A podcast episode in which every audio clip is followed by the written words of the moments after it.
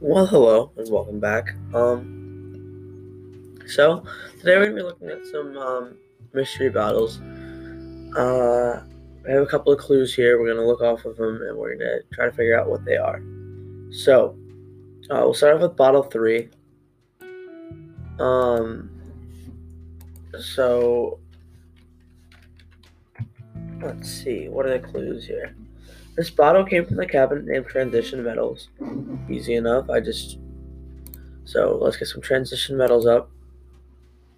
Um, and then our next clue is most labels faded and peeling, but you can still read that the atomic number starts with two and the chemical symbol starts with T. So, if the atomic number starts with two, it's T. The only T with an atomic number that starts at 2 is titanium. So we can conclude that bottle 3 is titanium. Um, taking a look at bottle 5, this bottle came from the cabinet labeled Group 14. This element is a dull, dark gray, brittle solid.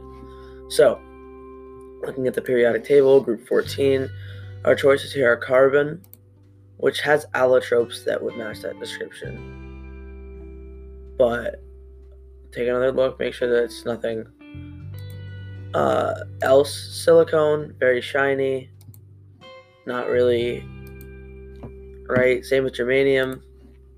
Tin would be the same.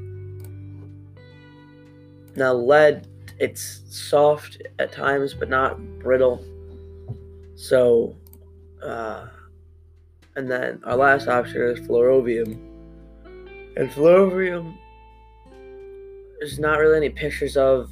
It's probably not what you would have in a bottle because it's not stable, so it'd be kind of hard to keep in a small bottle on a cabinet. So, yeah, I think we can confidently say that bottle five is carbon.